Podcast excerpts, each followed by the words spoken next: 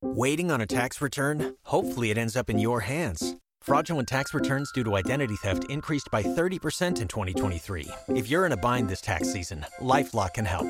Our US based restoration specialists are experts dedicated to helping solve your identity theft issues. And all Lifelock plans are backed by the Million Dollar Protection Package. So we'll reimburse you up to the limits of your plan if you lose money due to identity theft. Help protect your information this tax season with LifeLock. Save up to 25% your first year at LifeLock.com slash aware. You've worked hard for what you have. Your money, your assets, your 401k, and home. Isn't it all worth protecting? Nearly one in four consumers have been a victim of identity theft. LifeLock Ultimate Plus helps protect your finances with up to $3 million in reimbursement.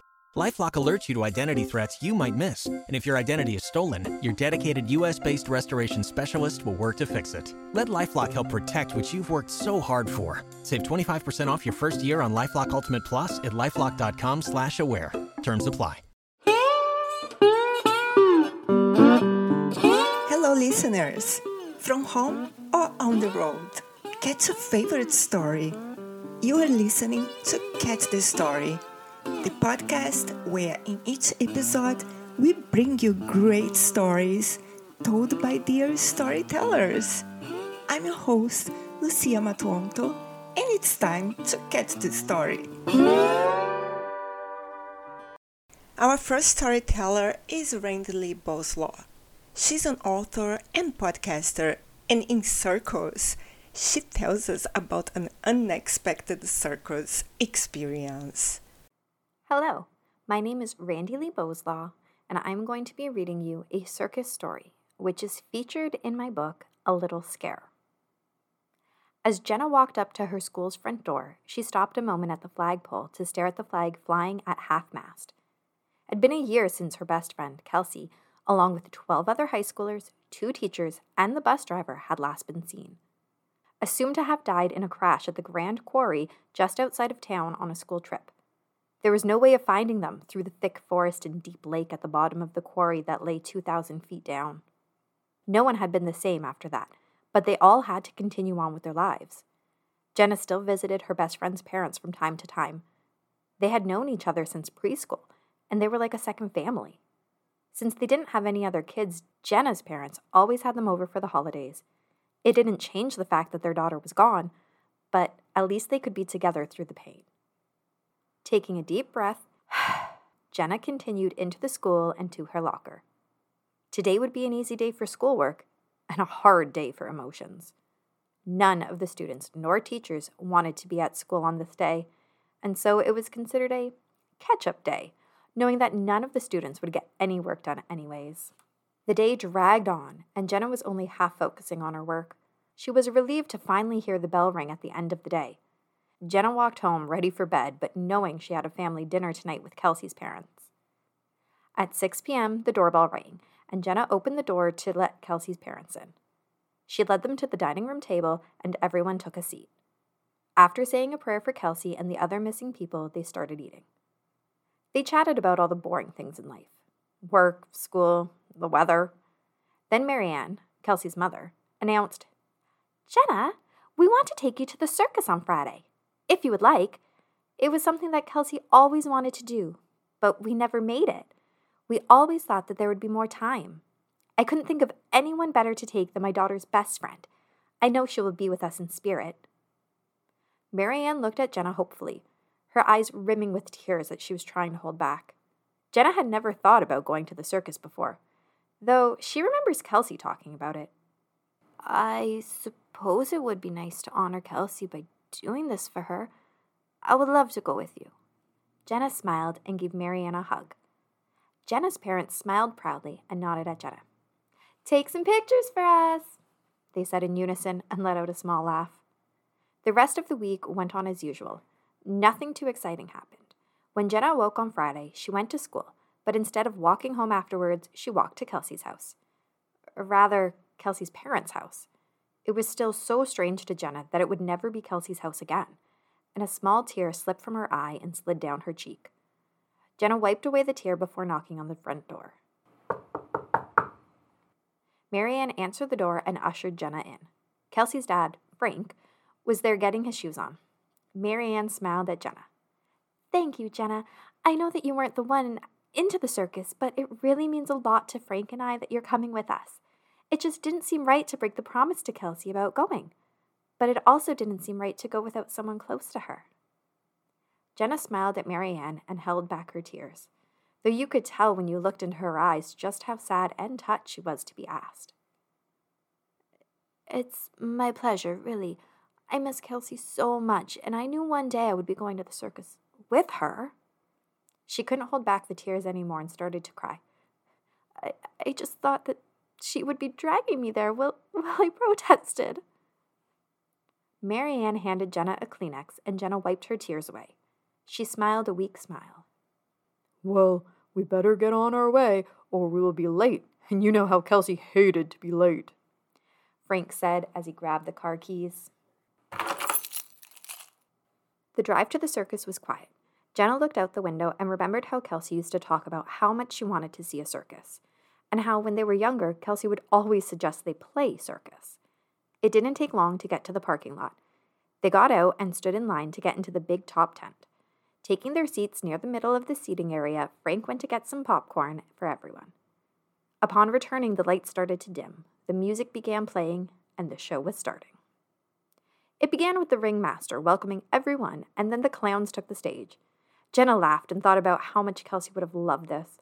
The clowns left the area and the spotlight rose to the trapezist. Jenna gasped and couldn't take her eyes off the slender trapezist. Her blue bodysuit sparkled in the spotlight, and her makeup matched the bodysuit. Her hair was pulled up into a tight bun. Jenna leaned over to Frank. Doesn't she look just like Kelsey? Frank adjusted his glasses and looked closer at the trapezist. There is a striking resemblance, but that isn't Kelsey. I know you miss her, and I know being here is making us all think about her, but Kelsey wouldn't have just run off to join a circus. Plus, Kelsey was deathly afraid of heights. Jenna knew Frank was right. Kelsey had hated heights her whole life. But Jenna couldn't shake the feeling that this person looked exactly like her best friend. I'm going to go find the bathroom, Jenna told Marianne. After relieving herself in the restroom, Jenna needed to make another stop. She needed to meet the trapezist to put her mind at ease. She snuck past security that was standing guard by the entrance to the back of the tent where the performers stayed. Looking around, she wasn't sure where to go, and she was getting creeped out back here. She had just assumed that it would be full of people and be exciting backstage. But it was eerie. It was as if no one really worked here. Like no one needed to prepare before they went on stage. She saw a thin light coming from behind one of the curtains and peeked through the slit. She saw a row of people standing completely still. They looked like they were in a complete daze. Each one was dressed in their circus attire. And coming in to join the line was the trapezist. She stood beside the clowns. Her smile faded away into the same blank expression as the rest of the group. The heck? thought Jenna. Just then, the only person who was still freely moving around in the room turned and looked directly in Jenna's direction. But there was no way he could have seen her through the tiny slit.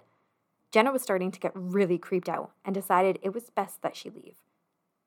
Come on in, a voice said to her from behind the curtain. Looking around frantically, Jenna didn't know if they were talking to her. She started to turn away when the curtain was pushed back and the ringmaster grabbed her arm. I really wish you would have just enjoyed the show like the rest of the audience. The ringmaster dragged Jenna over to a large wooden chair with strange engravings on it. I was just looking for the bathroom, Jenna lied. Oh, Jenna, I know you already went to the bathroom. Don't lie to me. How did you know my name? Jenna asked. I know many things. The ringmaster turned to look at her with eyes that had turned totally yellow. There wasn't any white left in them. Jenna opened her mouth to scream when the ringmaster pushed her into the strange chair that wrapped its cloth backing around her mouth. With wide eyes, Jenna realized that she was right. The trapezist is Kelsey. Then the ringmaster left to finish the show. When the show was finished, Marianne and Frank looked frantically for Jenna, asking everyone if they had seen her. The ringmaster even offered to call the police. The circus was not a place a child wanted to go missing. The end. Originally from Ontario, Canada, Randi-Lee has not only been a creative force, but also a dedicated kickboxer for over a decade. She took part in the World Kickboxing Tournament and secured a silver medal in her division at the 2016 Pan Am Games. Waiting on a tax return? Hopefully, it ends up in your hands. Fraudulent tax returns due to identity theft increased by 30% in 2023. If you're in a bind this tax season, LifeLock can help. Our US based restoration specialists are experts dedicated to helping solve your identity theft issues. And all Lifelock plans are backed by the Million Dollar Protection Package. So we'll reimburse you up to the limits of your plan if you lose money due to identity theft. Help protect your information this tax season with LifeLock. Save up to 25% your first year at LifeLock.com slash aware. Waiting on a tax return? Hopefully it ends up in your hands. Fraudulent tax returns due to identity theft increased by 30% in 2023. If you're in a bind this tax season, LifeLock can help. Our US-based restoration specialists are experts dedicated to helping solve your identity theft issues. And all LifeLock plans are backed by the Million Dollar Protection Package. So we'll reimburse you up to the limits of your plan if you lose money due to identity theft. Help protect your information this tax season with LifeLock. Save up to 25% your first year at LifeLock.com slash aware. After Randi-Lee's tale, we shift to Jeff Rasley. His story, Solitude and Community Lost in Pikey Peak in Nepal, recounts getting lost in the Himalayas. Finding Meaning in Solitude and Community, adapted from a chapter in You Have to Get Lost Before You Can Be Found by Jeff Rasley. Our Nepali guide, Ganes, told us that the 14,000 foot summit of Pikey Peak was just a two hour scramble up from our base camp at 10,000 feet. So we'd summit the mountain and be back in base camp before dinner. Ganes pointed out that the trailhead just above the Ghat, which is a yak herder's shelter, on the edge of our camp was where we'd start up the mountain. So we started up the trail with Ganes leading, Mike in the rear, and me in between them. After 15 minutes hiking up the steep, rocky trail, Mike was struggling. I signaled that I was going on ahead. Fifteen minutes later, I looked back and saw Mike resting on a boulder. He was having trouble acclimatizing to the altitude. Ganes and I waved to each other. The next time I looked down, they were out of sight. Clouds were rolling in, so I picked up the pace to reach the summit before the clouds would blot out the majestic Himalayan peaks I wanted to see. After another hour of hiking and scrambling around boulders, I saw a series of stone steps cut into the side of the mountain.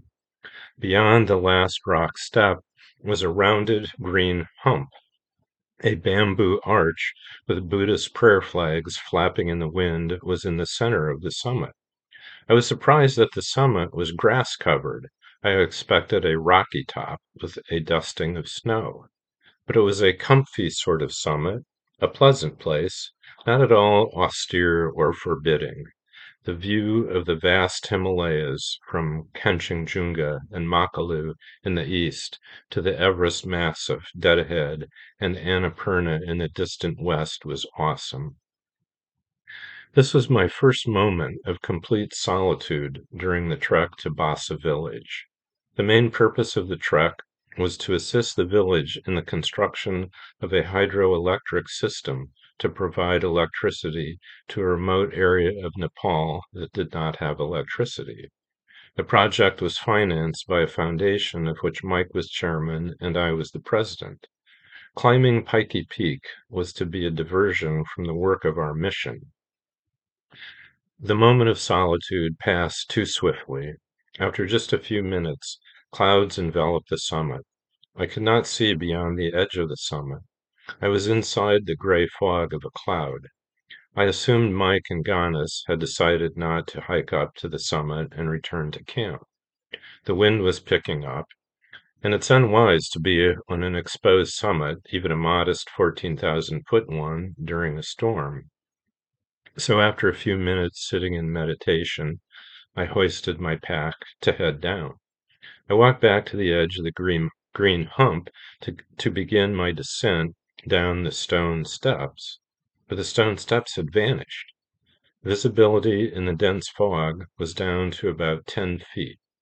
The wind was picking up and slashing at me.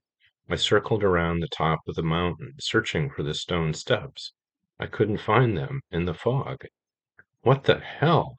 I was fifty-seven years old in 2010, but fit and strong, so it would be fun to break my own trail down the mountain. I soon encountered a thick patch of scrub pine, but no trail. Since I wasn't sure which way to go around the stand of trees, I just bushwhacked straight on. It wasn't easy, because the mountainside was steep. I had to move from tree to tree, hanging onto branches or trunks to keep from falling. The stand of trees ended above a rocky overhang. Without rope I couldn't downclimb the rock face. So I worked my way along the ledge and came to a frozen waterfall. Water was trickling under several inches of solid ice, hugging a smooth ten foot rock face. I slid on my butt down the ten foot ice chute and landed hard on my feet. But I kept my balance, and I wasn't hurt.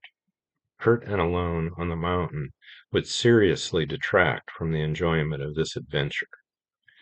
So I bushwhacked my way through the rhododendrons, hit another rocky outcropping, which I was able to climb down, and was then in a thicket of tea bushes. Every inch of ground was covered with tea plants and other ankle grabbing vegetation. I could barely push and pull my feet through it. Progress was too slow. It was like walking in deep mud. I worked my way back to the rhododendron forests. The detour forced me to veer off from the straight line direction I thought would intersect the trail, but I was able to begin working my way downhill again. I grasped tree limbs for purchase to keep my balance as I struggled down the steep mountainside. There was nothing to be worried about yet. More than two hours before sundown, and I still had plenty of energy. I had two granola bars in my pack for snacks. I didn't have any cold weather clothes or a sleeping bag with me.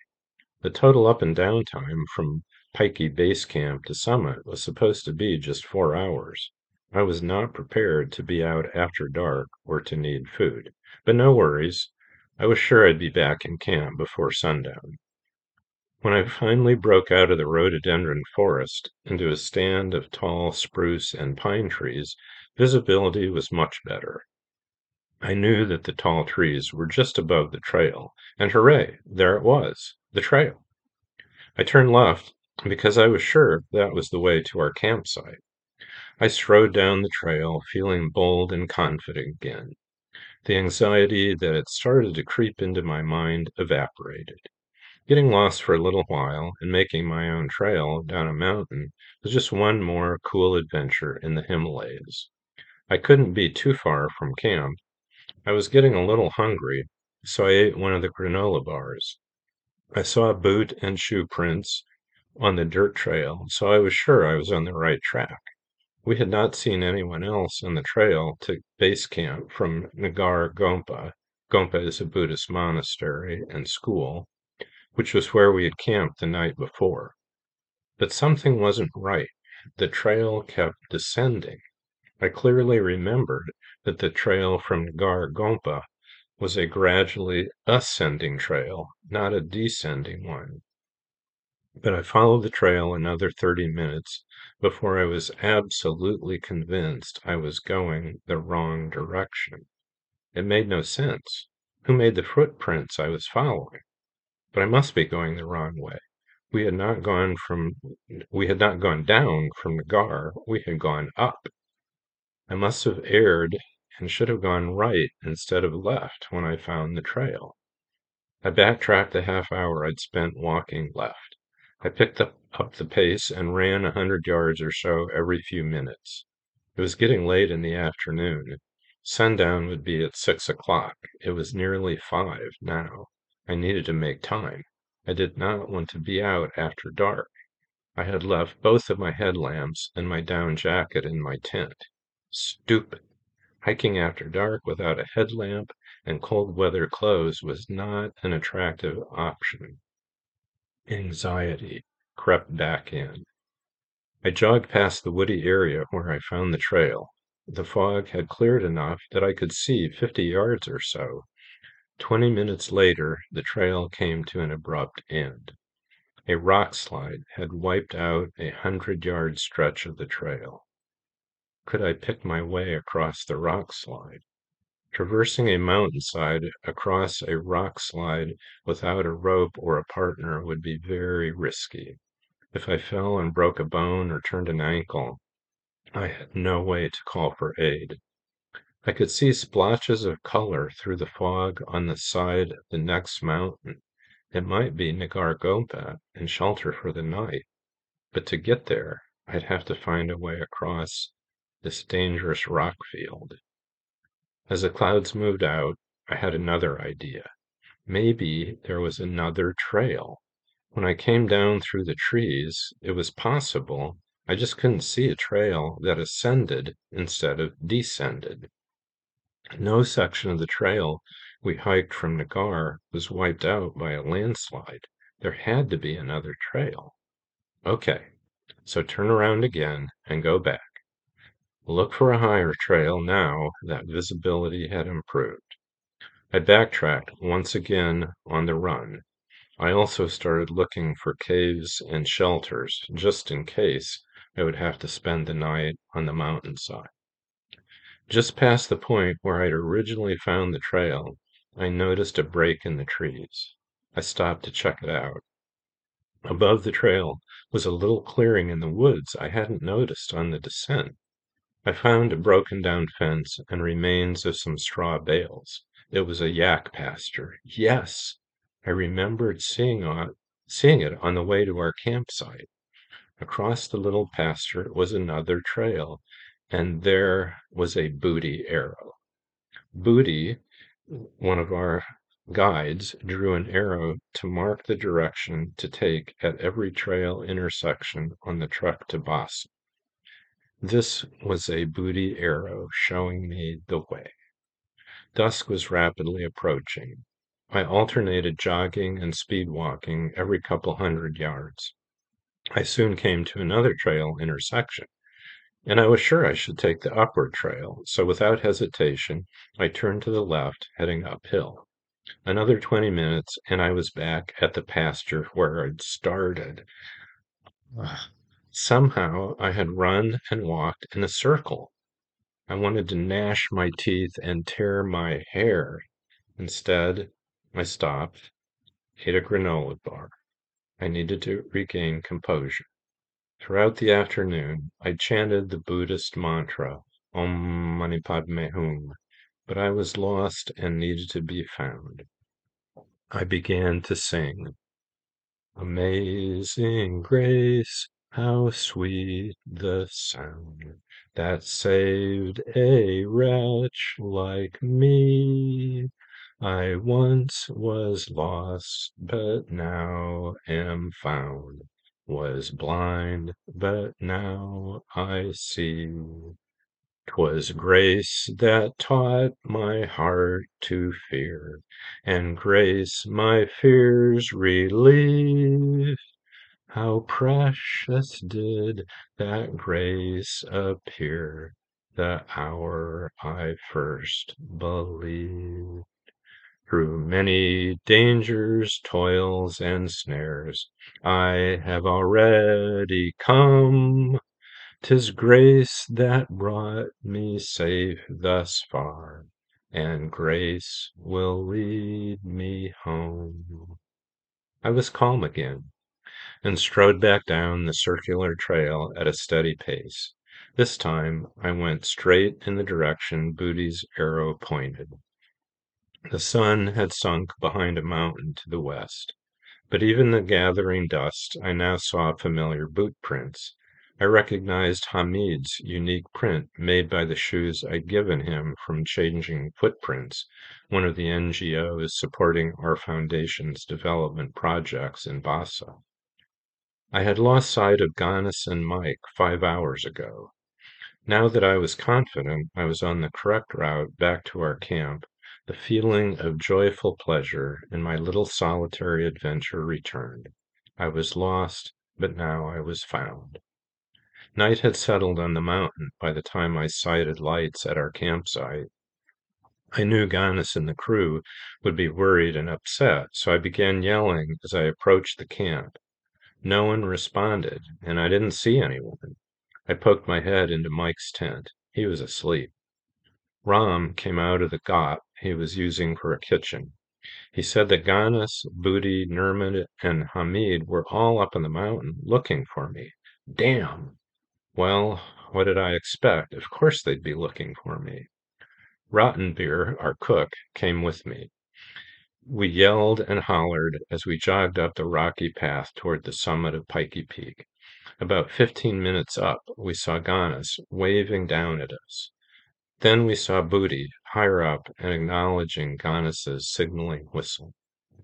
When we were all back down and gathered in the meal tent, we learned that poor Hamid had hiked all the way to the top, but had found no sign of me. Oh well, everyone was in a good mood, and happy that I was back in the bosom of our little community. It felt very good to share the warmth of our meal tent with the guys, to laugh about my execrable sense of direction, to pass around plates of dal bhat, cups of hot tea, and finish off the meal with a shared bottle of raksi local spirits. Being alone and lost on the mountain made me feel very small and vulnerable. The congenial fellowship in the meal tent reminded me that we humans are social beings. Community is an essential aspect of our humanity. I enjoy many solitary activities like reading, solo kayaking, meditating, and writing. It feels good to be isolated in those experiences, but being part of a family and participating actively in communities I care about really makes life meaningful. A wisdom I have gained is that to be healthy, we need a balance of alone time and together time. Too much time in isolation, and we may become insensitive and self centered. Too much time in the company of others will leave us craving to get away so that we can pay attention to our own needs. One of life's pleasures is sharing memories of cool experiences with others and hearing about equally meaningful experiences from them. How meaningful are experiences if you do not have family and friends who are either with you or you can tell them about it? Jeff, who resides by the White River in Indianapolis with Alicia and Poppy, is an author of 14 books and the founder of the Basa Village Foundation, focusing on culturally sensitive development in Nepal. His commitment to social activism began with co founding the Goshen Walk for Hunger in high school. For more on Randi Bowslaugh and Jeff Rasley, visit our website at www.relatable-media.com. And that's all for today. We hope you enjoyed this episode. If you have a story that you want us to catch, submit it on our website at www.relatable-media.com. Thank you for listening, and whether you are at home or on the road, we hope you catch this story. Waiting on a tax return? Hopefully, it ends up in your hands. Fraudulent tax returns due to identity theft increased by 30% in 2023. If you're in a bind this tax season, LifeLock can help. Our US based restoration specialists are experts dedicated to helping solve your identity theft issues. And all Lifelock plans are backed by the Million Dollar Protection Package. So we'll reimburse you up to the limits of your plan if you lose money due to identity theft. Help protect your information this tax season with LifeLock. Save up to 25% your first year at LifeLock.com slash aware.